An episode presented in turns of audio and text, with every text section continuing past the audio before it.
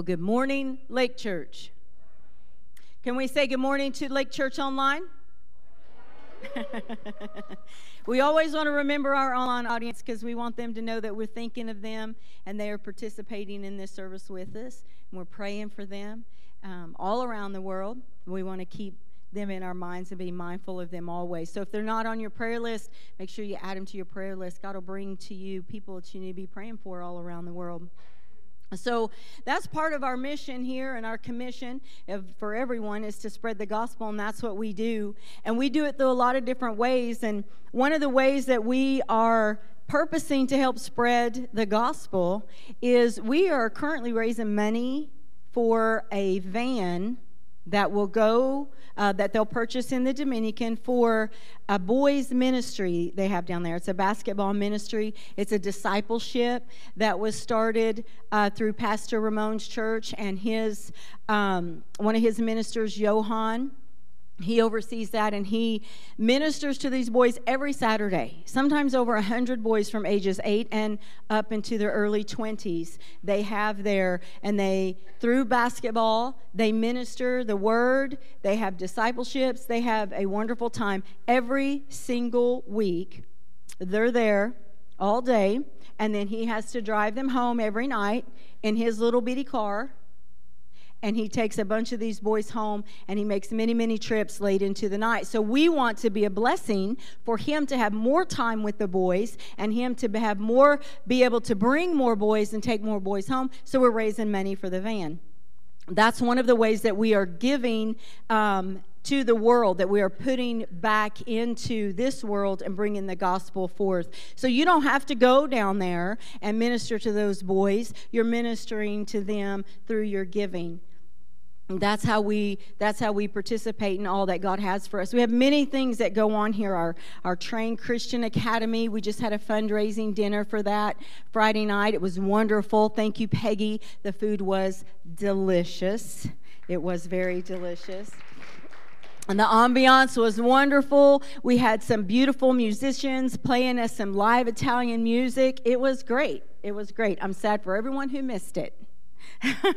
but now you know, next time get your ticket. So we raise money that way and we do these things so we can pour into the children locally. We can pour into them through our school, through our ministries. We can pour into children around the world by giving and and uh, praying for them. So make sure that you keep them on top of your prayer list.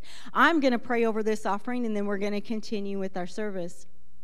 Father, I give you praise and glory that you are always, always, always with us, that you are overseeing everything, that it has been purposed by you, and we are just walking in your will. And as we do that, Lord, everything that we put our hand to prospers, not just in this body and in this church as, a, as, a, as an establishment, but Father, as individuals, you are in our lives every minute of every day, directing us and leading us by your Holy Spirit, and you bless us and you bring bring provision and you bring life and you bring health and freedom to us from all of the oppression of the enemy and darkness so that we can be disciples, so that we can go and spread the word, so that we can be a part of great works like what is happening here, that we can participate and partner. Father, I thank you for every sower today, and I pray that you bless them back multiplied, multiplied times. And I just give you all the praise and glory in Jesus' name. Amen. Good morning, Lake Church. Well, next Sunday night, we are going to be having John Ramirez be with us, and he's going to be with us for four consecutive days. And uh, so I want to encourage you. Uh, we have people coming all from all over the country to converge upon our home, our house, uh, during these four nights. So, my desire is for us to not come with a guest mentality, but come with a servant mentality. And realize that we're not coming to listen to a guest speaker. We are coming to partner with a ministry gift that is going to help our community in regards to destroying the works of the devil. Amen? And so we need to understand that uh, when we come here, we are not the center. Of course, Jesus is the center, but we're not the center. That means that we may not sit where we want to sit.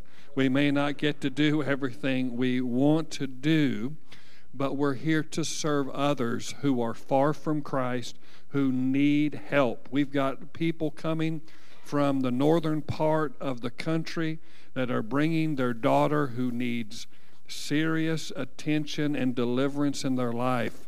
So there's going to be some tremendous things that are going to happen during those four nights. But we want John Ramirez not to come and create a move. We want to already have a move going on here a move of love and servanthood so that the right spirit is here. I'm not you're not coming to get entertained, so don't get that totally off of Jerry. I told you don't get a, bringing your popcorn and sitting up there. Listen, we're here to serve, and that means that some of us may have to do things and assist in ways that we haven't been doing in a while, you know, since COVID you know, some, some of you checked out. But uh, anyway, that was a joke, guys. Don't take it so seriously. But uh, that means that we're here to help and assist people what they need from Jesus. Okay? So I want to encourage you that. That means, you know, parking, we encourage you to not fill this up, but uh, we're going to have alternative parking in the back. We will also have a, a bus that will pick you up and take you so you won't have to walk. So uh, lots of good things are going on, and we need your help as well. So if you can assist us in any of those nights, we'll we'll uh, take it. Amen. Hallelujah. Tonight we're going to have disclosure. So six o'clock. Those of you that don't do the Super Bowl, we're going to talk about Jesus at six o'clock. So we'll be here uh, talking about uh, the ancient alien gospel and uh, it's going to be over in the uh, ch- uh, the student ministry center. Amen. Hallelujah. Praise the Lord. Let's give Pastor Kevin a warm welcome as he comes up. God is great and greatly to be praised. Hallelujah. Let's just begin to praise Him. Father, we just thank you so much for your goodness this morning. Thank you. We can come together to receive from your word. We set our hearts, Lord, not to confirm with your word things we believe, but to be challenged in what we believe by your word this morning, Father God. We give you glory. You're so worthy, so worthy of praise.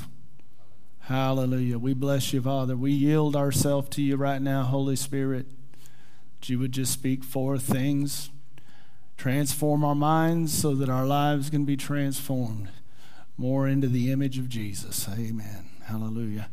If you agree with that, say amen this morning. Hallelujah. Well, we are going to continue what we started last week, a series called Authority Issues. Things we need to get worked out in our lives so that we can see the results that this word says that we should expect to see in and through the life of every believer. This isn't just for uh, ministry gifts, apostle, prophet, evangelist, pastor, teacher. This is meant to be operational in every believer's life.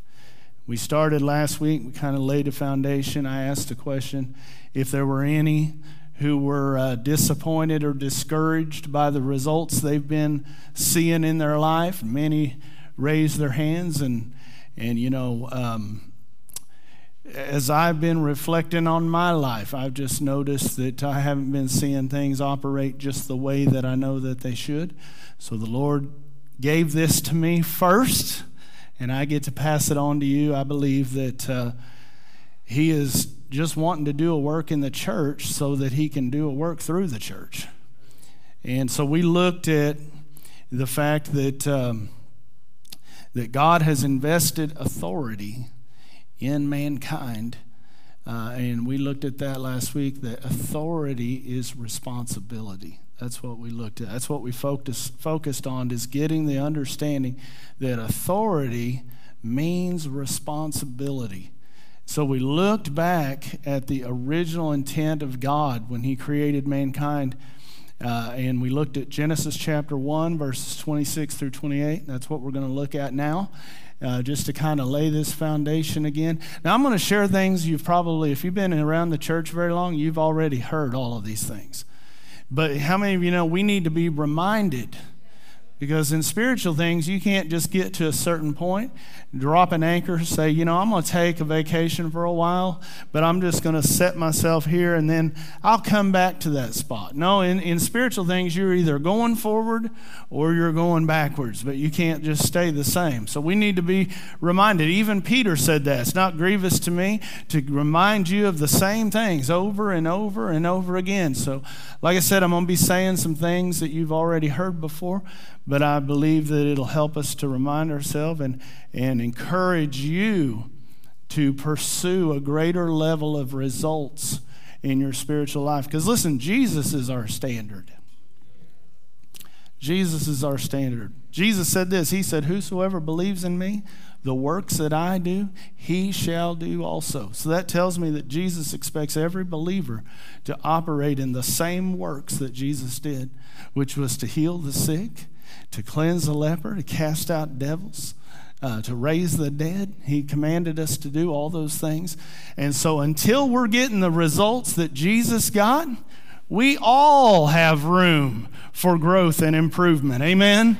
So we're going to look at Genesis chapter 1, verses 26 through 28.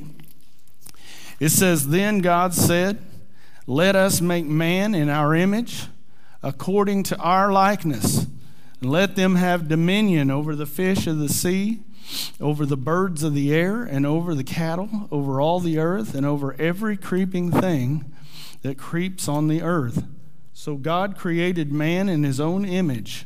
In the image of God, he created him. Male and female, he created them.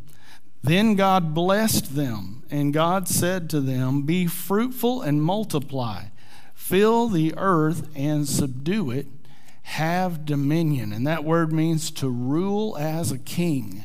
To have dominion means to rule as a king.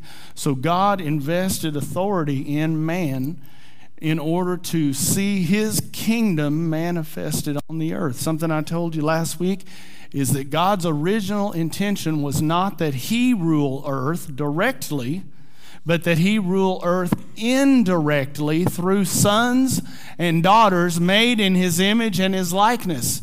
And so he has authorized us to have dominion on the earth. That means it's our responsibility to subdue the earth. Every enemy, it's our, uh, it's our responsibility to subdue every enemy. And that word subdue means to bring it under our control by force. It's the same word that's used in, in a nation going into a foreign land and taking it captive and bringing it under their government's control. We are commanded to subdue the earth for the kingdom of heaven. Let me ask you this. When Adam, we know that uh, Adam yielded his authority to subdue the earth. Every enemy, it's our, it's our responsibility to subdue every enemy. And that word Whoa. subdue means to bring it under. Wow. Is it still doing it? Oh, Man, I thought I was losing my mind there for a minute. losing my mind for Jesus. I don't even know what I was saying now. No, I know what I was saying. Uh, Adam was, uh, let me ask you this, because we know that Adam was, was uh, he yielded his authority to the serpent.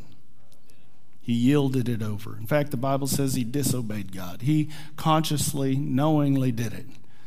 Let me ask you when the serpent came and tempted Eve, whose responsibility was it to resist him? Yeah, it wasn't God's, it was Adam's. God had already told him to subdue it. So God didn't step in and go, oh, wait, no, we ain't having that. That's not what I want. No, he expected Adam to resist the enemy. He expected Adam to exercise authority over the enemy. And all he would have had to do is cast the serpent out of the garden. So he yielded his authority to the serpent. It was Adam's responsibility. So we talked about that. So we talked about the fact that Jesus then came, and he came as a man to take back authority on earth. Let me say this too before I get ahead of myself. Adam was never promised heaven. We're going to kick over your sacred cows this morning. Actually, you guys are from Mannford, so you know cow tipping is done like this. You don't kick them over. You gotta, you gotta run into them and knock them over when they're asleep. Oh goodness. So Adam was never promised heaven. Adam wasn't created in heaven. Why? Because God's purpose for Adam was on earth. But he was created and authorized to manifest heaven on earth. And when he disobeyed God, yielded his authority to Satan, then uh, he lost the ability to rule as a king on earth. And so Jesus came back, or Jesus came to earth, and he laid aside, Philippians chapter 2 says, he set aside his divine authority and power, and he operated as a man. And we talked about how in his ministry he demonstrated what Adam was supposed the life Adam was supposed to live. He operated in the authority of man, but in the anointing of God. So he didn't use his own divine power, but when the Holy Spirit came upon Jesus when he was baptized by John the Baptist, that was the anointing of God that came upon him for ministry. It was the, the anointing is the ability of God. So, see, if he was operating as God, he wouldn't have needed an anointing. He was operating in the anointing of God in the authority of man. And the reason he did it like that was because Jesus wasn't just an example for us of God, he was an example of us. He was showing us what God always intended for us to live like on the earth and showing us the potential of a man who was anointed in the power of the Holy Ghost and operating in the authority that God had given. So he was showing us uh, what he was coming to uh, redeem us back to. And then he gave that authority to his own disciples, and they went about healing the sick, casting out devils, cleansing the lepers. They did all those things. But then when Jesus died on the cross, he, was, he died and he was buried and he was raised again. Then he took back authority to heaven. Listen, look at Matthew chapter 28. Uh, Matthew chapter 28, verse 18. And Jesus came and spoke to them, saying, All authority has been given to me in heaven and on earth. Go therefore and make disciples of all nations. Here's the point. After Jesus' death, burial, and resurrection, he had took back all authority as a man. We got to get that as a man. And he before he ascended back to heaven, he transferred that authority to the church, the body of Christ.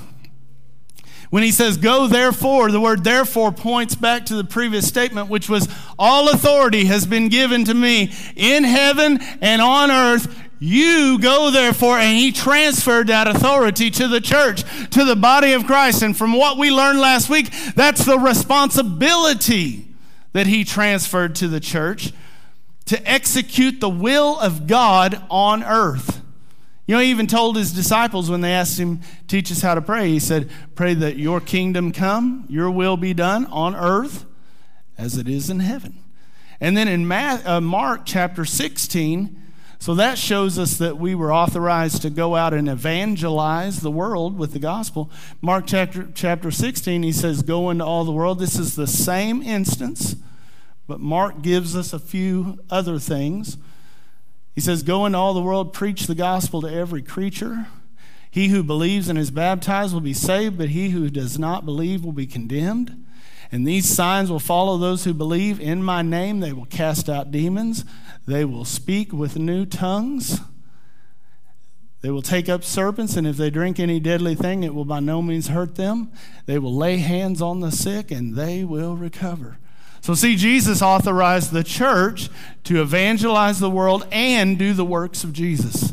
That means it's the church's responsibility to evangelize the world and do the works of Jesus. It's not God's responsibility because He's given that responsibility to us. Here's the point God will not do what He told us to do. God will not do what He told us to do. So if we don't see our generation saved, if we don't see the sick healed, the dead raised, the leper cleansed, demons cast out, it's not because there's a problem on God's end, it's because there's a problem on our end. It's because we have abdicated our responsibility to execute God's will on the earth. He will not do it. In fact, it would be illegal for him to. When God gave authority to man, he limited his own by his word. Amen. So we have to get it in our mind that it is on our side. Ephesians 1 and 3 says that he has blessed us with every, say every, spiritual blessing in heavenly places. That's past tense. Every. He has blessed us with every. First, uh, Second Peter chapter one verse three says, "He has granted to us all things." Say all things that pertain to life and godliness through the knowledge of Him. He's already given us everything. So listen, when we're not seeing the results that God has declared in His Word that every believer should see, it's not on His end; it's on ours. So we need to take a humble and honest assessment of where we're at spiritually. You know, one of the lies we've bought into is we thought that knowing, biblical knowing, is intellectual. But it's not. Biblical knowledge is not intellectual, it's experiential.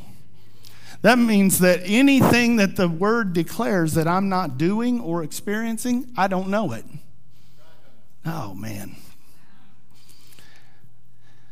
and Jesus is our standard.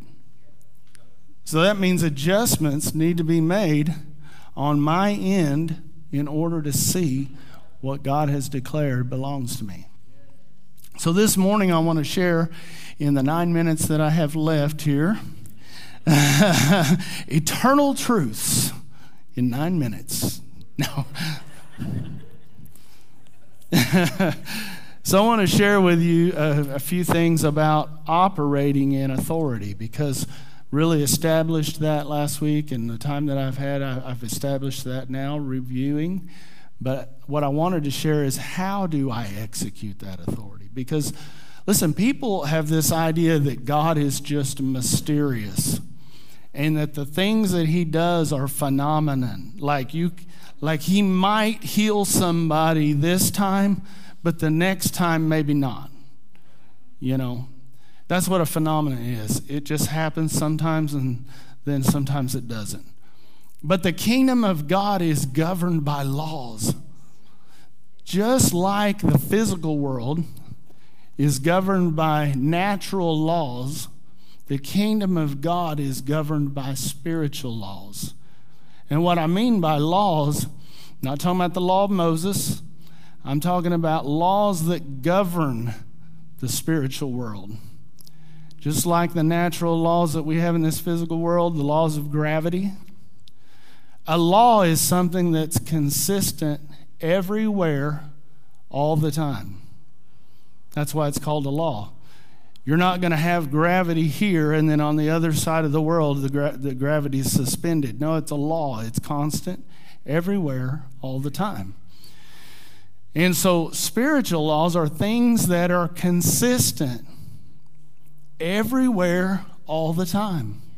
And God's kingdom is governed by laws, which means that if we can understand what the laws are, we can know what God will do or what God has done, actually. See, here's the thing people say, well, you'll never know what God will do. That's not true. It says it right there, Jerry said. He's right. They'll say, well, you never know what God's going to do. You know, like he's just mysterious and he's just ever changing. You know, the Bible says that he doesn't ever change. Let me ask you this if God, if you never know what God's going to do, how could you ever pray the prayer of faith? How could you ever have faith or be confident or bold about anything and pray the prayer of faith if you never know what God's going to do. You couldn't.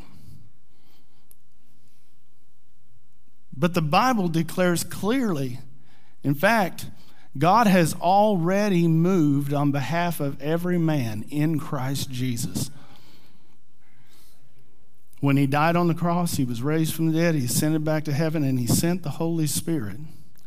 The Holy Spirit come to dwell within and upon every believer to cause us to be possessors of the divine life and divine nature of God.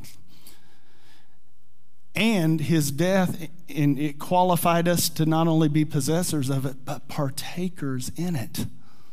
Oh, man. We have been called to be participants in his life and to replicate the life and ministry of Jesus in the earth in our own generation. But it works by spiritual laws, kind of like with electricity. That's another thing that is governed by laws. And there's two ways you can interact with laws either you cooperate with them or you violate them.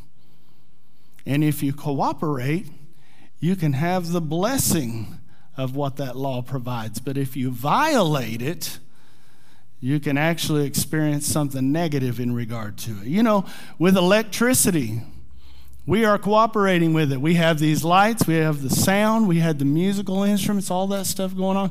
But listen, if you violate the laws that govern electricity, it can kill you. I tell you what now. I don't think the devil likes this. This is not a word he enjoys. He's like, we can't let them hear that. It's consistent all the time. And in fact, God is not uh, evaluating people's situations on a case by case basis. Did you realize that? Most people think that whenever you have a need, you go to God. Like he, I'm talking about things that Jesus provided for us healing, prosperity, those things. That we go to God and we ask Him for healing, and He decides whether or not He's going to heal somebody. That's not what the Bible teaches. The Bible teaches is that God healed every man in Christ Jesus because he put the very life of God on the inside of you. And when that divine life is affecting your physical body, it's health. And people don't like this either because then uh, they're saying, well, what are you saying? That it's my fault? Absolutely. That's exactly what I'm saying. you know, if God being in control and responsible for everything, that's real convenient theology because if it don't happen, it's on him. But when you start teaching like this, it's if it's not happening, then I have to do. Then there's something wrong on my end. I'm the one who needs to make an adjustment. So God's God's power is subject to spiritual laws. In fact, in Luke chapter 8, there was a woman in Luke chapter 8 verses 43 through 48 for the sake of time, I'm just going to share the story with you, but you've probably all heard it before. There was a woman who had an issue of blood for 12 years that she had suffered this. She'd been to many physicians and not gotten any better, but actually grew worse. And she had heard about Jesus. Jesus was going about healing the sick, casting out devils.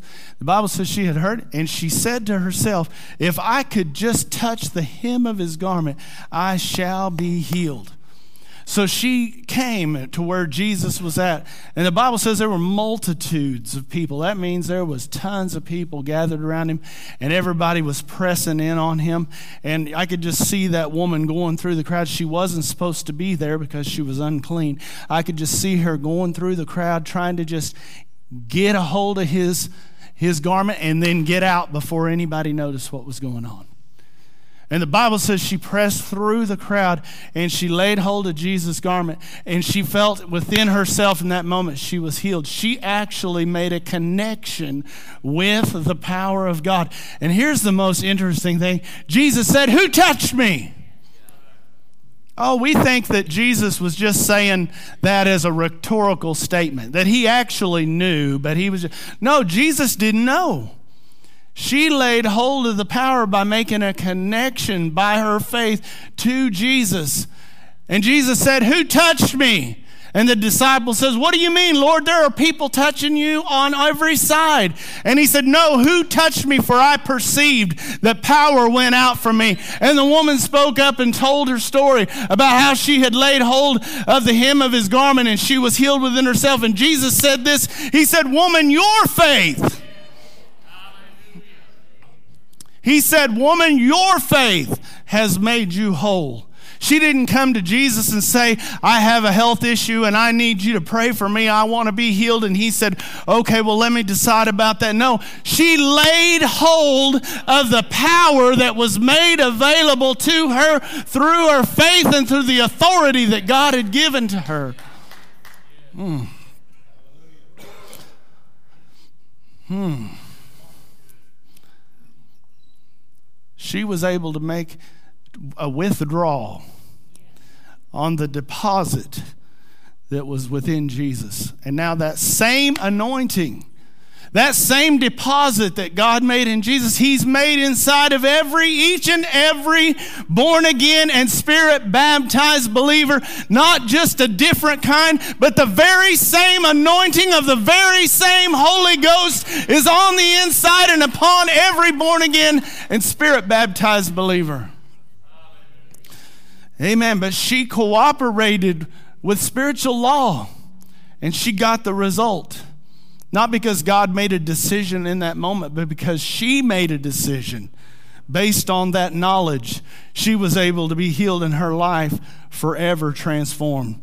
So, God, the kingdom of God is governed by spiritual laws. We have to understand that. It's not just maybe, maybe, maybe not. We never know, but it's law. It's law. And if we can know them and understand how to cooperate with them, the results will be consistent. Consistent every time.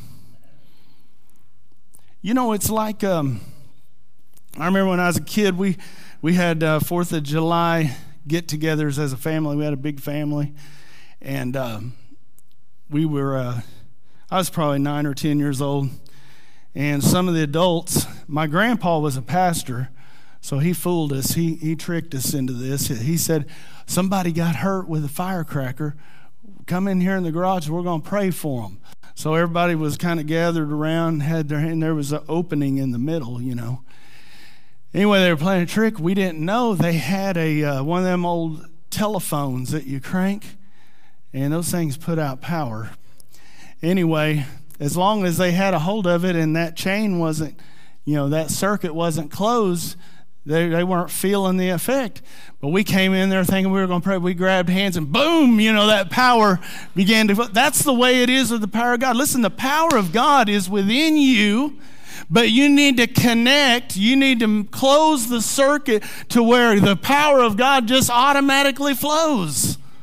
We were created as a conduit from heaven to earth. We are spirit, soul, and body. That is a design of God. He, he made us that way for the very purpose of the power of heaven to be able to flow through us and manifest in the physical world. And if we cooperate with the laws that govern, that will have the results. Number two, the kingdom authority is subject to the king's authority. Adam forfeited his ability to exercise that authority when he disobeyed God. we are not given authority just to execute our own will and desires. Okay, our authority is subject to God's authority. So that means anything he has declared under our authority, we have the responsibility and the ability to command it it's subject to God's authority. Now, here's the thing about our authority that's different than what Adam had is our authority isn't just directly given to us. So when Adam yielded his authority to the serpent, he lost his ability to execute authority forever. Okay? Our authority is in Jesus' name. also, when Adam uh, submitted his authority to the serpent, all of us were affected by it. Now, under the new covenant, my authority is in Jesus' name. If I, if I um, abdicate my responsibility, I don't execute my authority, you don't lose yours. Okay? And I don't lose mine permanently. I just give the enemy ability to use my authority against me. Oh, man. But we have the ability to exercise our authority under the authority of God. So let's look at Matthew chapter 16. Matthew 16, Jesus is announcing to his disciples that he is going to give them authority to execute the will of heaven on earth. We know this story. This is, I'm going to slow down a little bit here. I think I'm rushing. We know the story. Jesus and his disciples went to Caesarea Philippi, and Jesus asked them, they said, He said, Who do men say that I am? And then he asked them, But who do you say I am? Because listen, it doesn't really matter what other people say, it's what you say. And so Peter, he, he said, You're the Christ, the Son of the living God. Jesus rejoiced about it because Peter got that by revelation. And so he makes a statement here. He says, And I say to you that you are Peter, and on this rock I will build my church, and the gates of Hades shall not prevail against it. And I will give you the keys of the kingdom of heaven, and whatever you bind on earth will be bound in heaven and whatever you loose on earth will be loosed in heaven. See, so keys denote authority. You know, I've said this uh, last week as well, but we don't just give everybody a key to the building here. Only people we give authority to over ministries, we give a key so they have access. See, that's what keys do is they give you access to things. They give you the ability to lock things and open things. This is what he's saying that the keys of the kingdom of heaven are in your hand to forbid and permit. Jesus said it's your responsibility to forbid things and to permit things. And so, in the Amplified Version, if they'll put that up, I want to show you this. It says it a little different, which I thought was a great revelation. But in the Amplified Version, it says, Whatever you bind uh, has already been bound in heaven. See, our authority is subject to the king's authority. Whatever God has declared to be uh, forbidden in heaven is what we should be forbidding on the earth. And I will give you the keys of the kingdom of heaven. And whatever you bind on earth will be bound in heaven. That's the New King James, I think. I need the Amplified for that. If you have it, here we go. I will give you the keys of the kingdom of heaven, and whatever you bind, declare to be improper and unlawful on earth, must be what is already bound in heaven. And whatever you loose, declare lawful on earth, must be what is already loosed in heaven. Oh man, that tells me. See, God has already declared what is lawful and unlawful in his kingdom. And in our authority in Jesus' name, we have the responsibility to declare those things unlawful or lawful on the earth. What he has already, here's the thing God's already done it in heaven and authorized us to make it so on the earth. So, what's forbidden in heaven? Uh, sickness, disease, addiction, disorder, fear, anxiety, torment, all those things, they're unlawful in heaven. None of them are going on in heaven. Why? Because the king has declared them unlawful. And the enemy wants to bring those things into our lives, into our home, into our church, into our communities. And it's our responsibility to stand up and say, that's unlawful and I don't permit it. I forbid it in the name of Jesus. What's permitted in heaven? Health, joy, peace, righteousness, holiness, prosperity, abundance, all of those things are what are permitted in heaven. We have the authority to loose those things in our lives on the earth.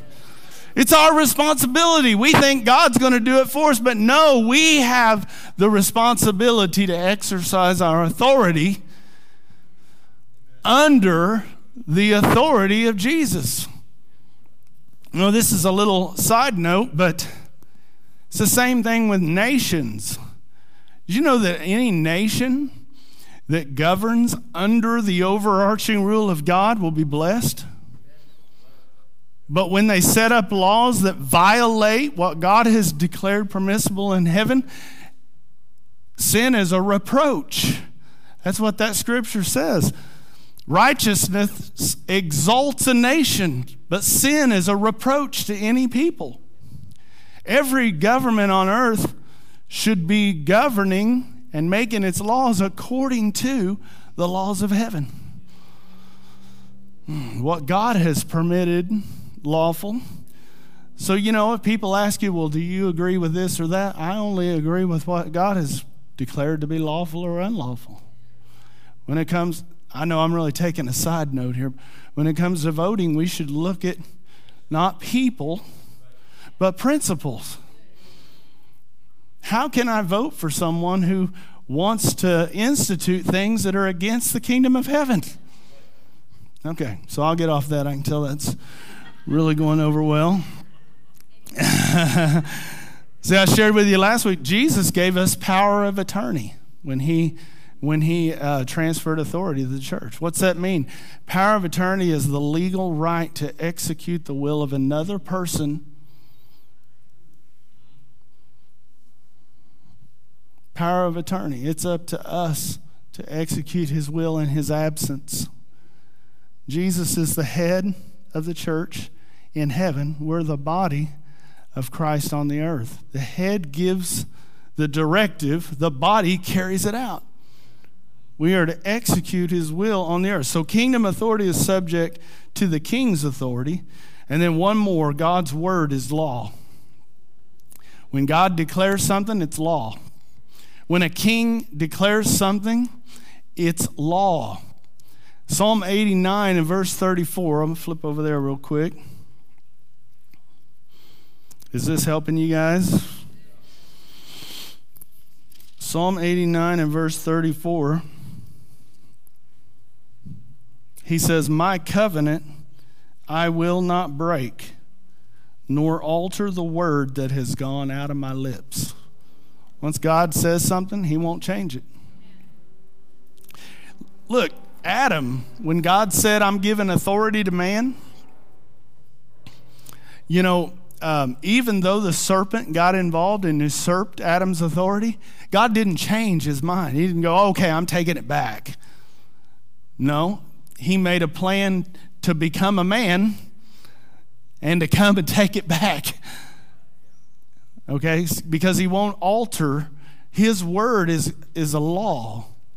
And he is just. He'll never break it. He will never break it. God's word is law, and it is forever settled in heaven, according to Psalm 119 and verse 89. You know what that means? God has declared things in heaven, and they are forever settled thinking about like this you know we're so used to living in a democracy that if we don't like the laws we just get some petitions together and we start signing petitions and we lobby the government try to get them to change laws and stuff. That don't happen in heaven. I'm telling you that doesn't happen in heaven. There is no lobby against what god has declared to be lawful or unlawful. There are no petitions going around in heaven. For why? When the king declares something it is forever settled in heaven and god has authorized the church to establish establish on earth what God has already declared and established in heaven. That's what prophecy is. Prophecy is the will of God spoken through man to establish his desire on the earth. Prophecy is the will of God spoken through man. Why? Because we have authority. So that his desire can be established in the earth. God's word is a law. And the honor of a man's name is dependent on the integrity of his word. You know, the Bible says also that God has magnified his word above his name. That, that's because your name is the direct result of how good your word is. I remember my grandpa used to say, Son, you need to keep your word because your name is dependent on you keeping your word. And I remember in business sometimes he would do stuff And I'd be like, man, that, why would you do that? And he said, well, I gave my word. Um, you know, it says a righteous man will swear to his own hurt. You know, once your word's out, you know, but here's the point God never changes his word. We can depend on what he's declared. That is a spiritual law. God's word is law. God's word is law. And here's the last one uh, authority is voice activated. So many believers, the devil has stolen our voice. And we're believing for God to do things, but we're not saying it. You know, David, when he faced Goliath, Goliath had sword and spear, but David came at him declaring the word of God. We got to get our voice back. We got to get our voice back. Our authority is voice activated. Mark 11 23. We'll turn over there real quick. Just a few more minutes. Mark 11 23. You know, this is right after Jesus had cursed the fig tree. He was walking with his disciples to Jerusalem. He saw a fig tree. It had leaves, no fruit. It wasn't the season for fruit, but because it had leaves, it should have had fruit. Jesus cursed the fig tree. And then the next day they were going back to Jerusalem. His disciples were, Master, look, the fig tree you cursed has dried up from the roots. Jesus' words spoken to that fig tree affected it. And so, right after that, Jesus is talking to his disciples and he says, most assuredly, I say to you, whoever says to this mountain, Be removed and be cast into the sea, and does not doubt in his heart, but believes that those things he says will be done, he will have whatever he says. Three times he mentions saying or speaking in that verse. And he says that he will have what he says. You know, our words uh, is the way our power is released in the earth negative or positive. Proverbs 18 says, Life and death, death and life are in the power of the tongue, and he who loves it shall eat the fruit thereof.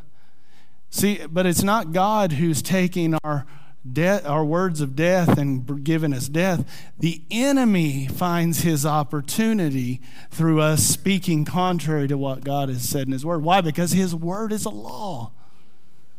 And you can beg and cry and plead and be in need, and none of that's going to change anything. Well, I can tell that went over well.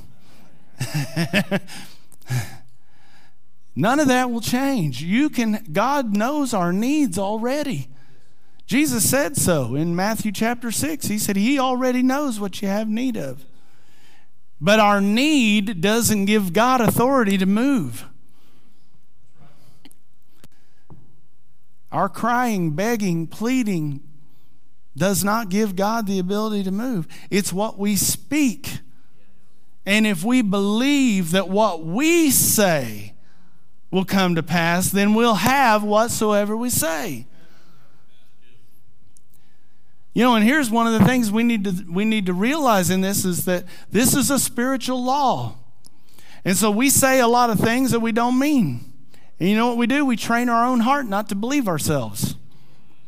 And then whenever we really need to release the power of God, we don't even believe in what we say. That's one of the things he's saying here. He's saying, if you believe in your heart and do not doubt that what you say, oh, I remember, I, I hope you don't mind me sharing this, but I remember when Pastor was, you know, going through his situation, Pastor Karen said this, it'll be as we say. Oh, come on now. Come on. It shall be as we say it's going to be. Why? Because we're going to declare what God has already said is lawful and unlawful in heaven. Oh, when you are when you're under that authority, you can declare what you will, and it shall be done unto you. Jesus said, if, my, if, I, if you abide in me and my words abide in you, ask what you will, and it shall be done. It's voice activated. Jesus spoke to the fig tree. He said, Say to the mountain. He rebuked the fever. He spoke to the wind and the waves, and they obeyed him. Now, I want to tell just a couple of stories here as I close, just because there are going to be ministers up here in the front when we dismiss the service. And there's some of you here who have needs. You're, you're, you've got things that the enemy is doing to you uh, things that God has declared in His Word to be unlawful. And there's going to be ministers up here to agree with you and to take authority over that thing so you can walk out of here free and delivered. So that you can walk out of here free and delivered. But um, here's, here's the thing most people speak about their problem, but they don't speak to it. He said, You have to say to the mountain. Listen, if we just talk about our problem, we actually empower it to stay in our life. We're just talking about our problems. But when we talk to them, then we execute authority the way Jesus showed us that spiritual laws operate. Then we can, we can cause them to be evicted from our life.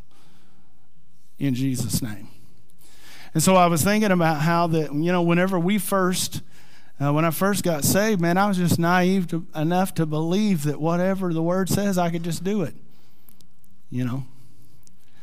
And uh, so Rhonda, when we first got saved, she got healed of uh, a few uh, incurable diseases. So that's what the world says, but God, in God's kingdom, there's nothing lawful about a disease. so one of them was rheumatoid arthritis. And uh, she had been listening to teaching exactly the same stuff, you know, about spiritual laws and, and what God has declared and what He's done in Christ. And anyway, she was home and she was she was on lots, like the highest doses of chemotherapy you can take. And God's she was about to take that, and God said, Why would you take that if you're already healed? And so, you know, you, you don't do that unless you have a rhema word like that. But she just put it, I think she threw it away. Uh, anyway, she quit taking it.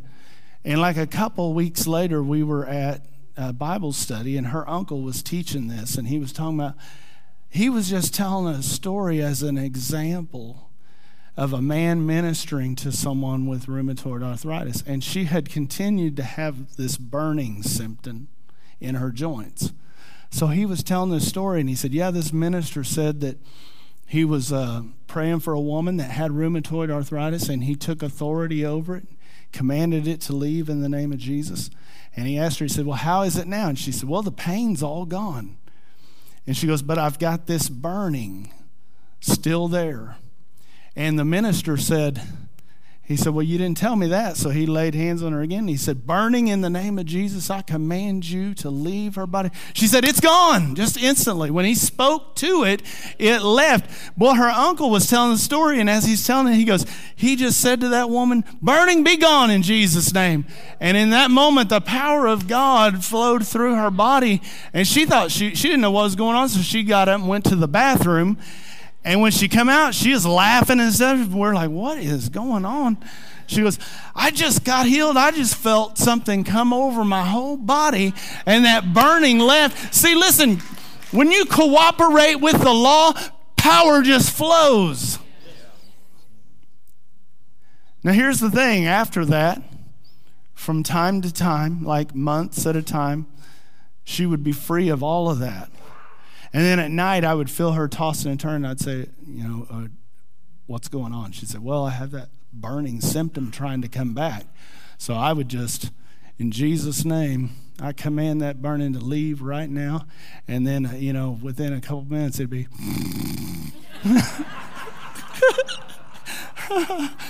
Not very loud, though. It was a real ladylike snore. So, and it would go. And I would say it's been years since we've done that now. But you may have to stand. You may have to stand, you know. And I also remember her cousin one time.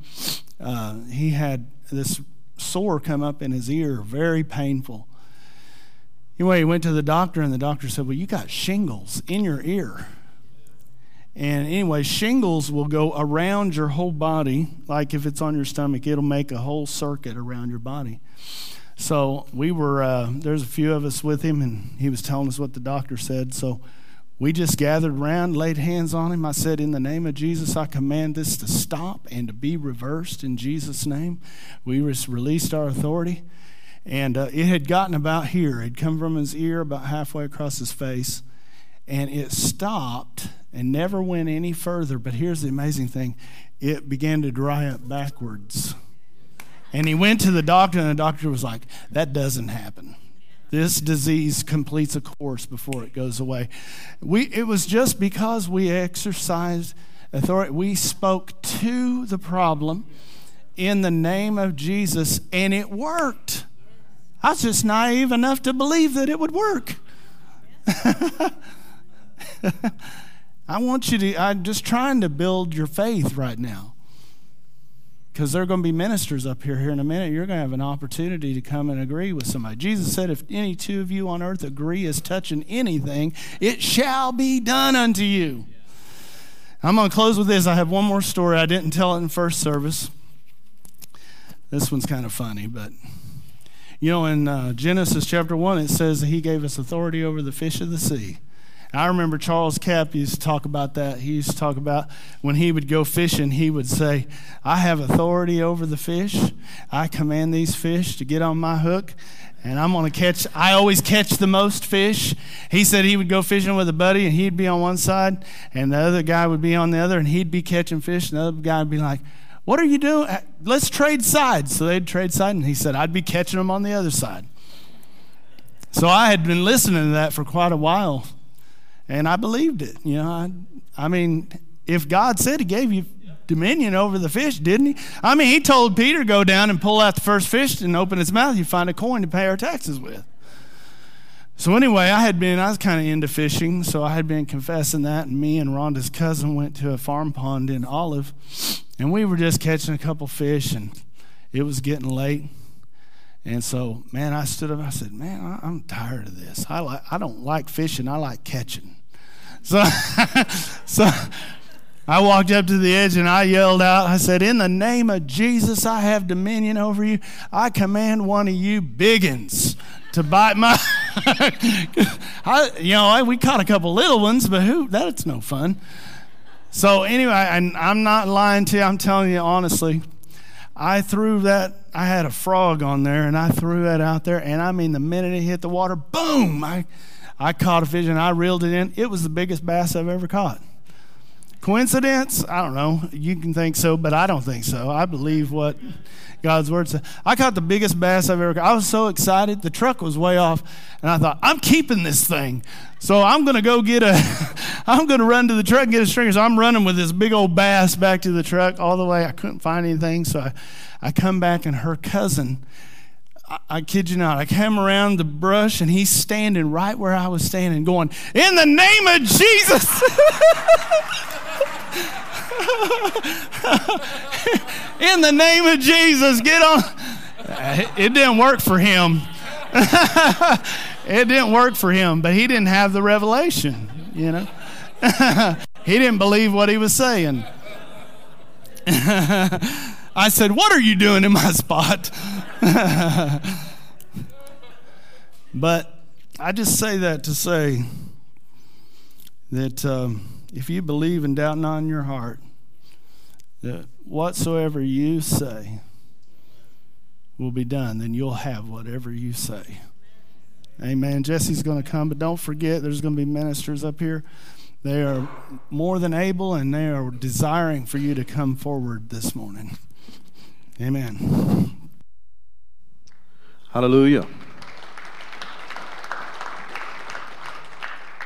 Praise the Lord. Hallelujah. It will be as you say. Amen. All right, well, let's do some announcements real quick before we leave. I want to make sure you guys are aware of uh, some things we got going on in the bookstore.